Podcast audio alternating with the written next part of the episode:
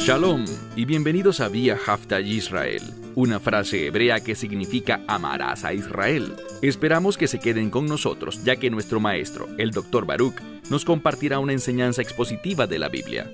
El Dr. Baruch es profesor titular del Instituto Sera Abraham, con sede en Israel. Aunque todos los cursos en el instituto se imparten en hebreo, el Dr. Baruch se complace en compartir esta enseñanza en inglés con doblaje al español. Para más información, visítenos en amarazaisrael.org o descargue nuestra aplicación móvil Mi Estudio Bíblico. Aquí está Baruch y la lección de hoy. Welcome to our final. Bienvenido a nuestro último Droshot HaPesach. Y al concluir, quiero hablar sobre la victoria porque a través de la Pascua tenemos victoria, victoria eterna. Y hay algunas tradiciones que creo que son dignas de conocer mientras adoramos a Dios en esta época del año. Hoy es el último día de la fiesta de los panes sin levadura. Es interesante porque tradicionalmente se llama Shivi Pesach, que significa el séptimo día de la Pascua. Pero en realidad no es de la Pascua, sino de la fiesta de los panes sin levadura. Pero recordamos la Pascua de una manera especial en el último día de la fiesta de los panes sin levadura.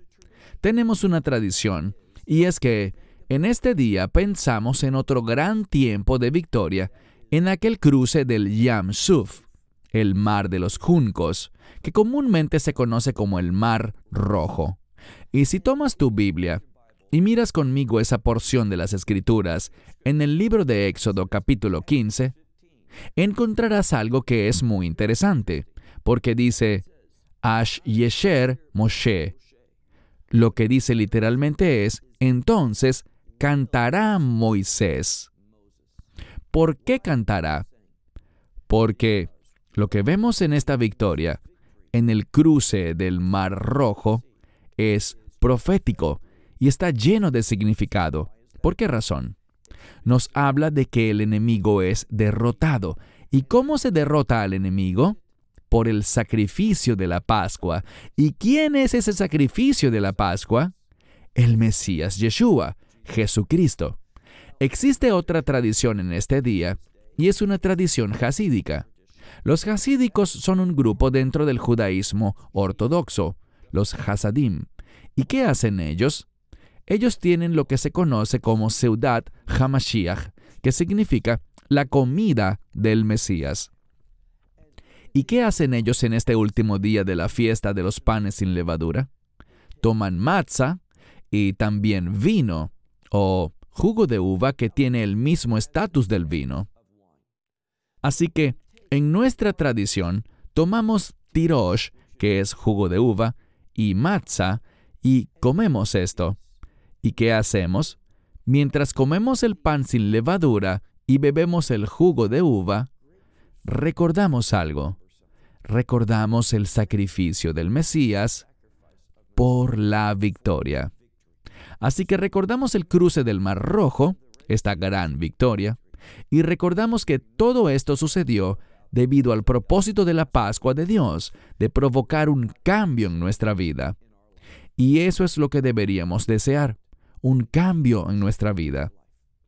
Voy a terminar hablándoles de una última tradición que se remonta a la cena de la Pascua, no de la que hablé hace unos minutos, el Seudah HaMashiach, sino del Seder, porque es la fiesta de los panes sin levadura y el matzah es muy importante.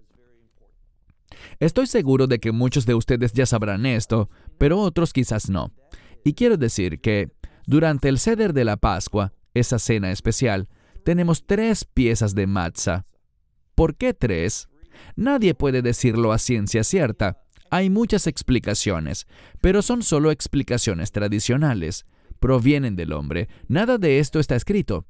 Pero creo que eso habla de Dios Padre, Dios Hijo y Dios Espíritu Santo. Por ley judía, tomamos la segunda pieza. ¿Y qué hacemos con ella? La partimos. Y ese matzah está rayado, está perforado, carece de levadura. Todas esas características iguales a las del Mesías. Y es significativo que tomamos el segundo trozo y lo rompemos. ¿Qué hacemos luego? Lo envolvemos en una servilleta de lino muy similar a sus prendas de sepultura y lo escondemos. Pero al final del ceder de la Pascua, lo traemos de vuelta y lo comemos. Por cierto, cuando miramos el ceder de la Pascua, hay cuatro copas.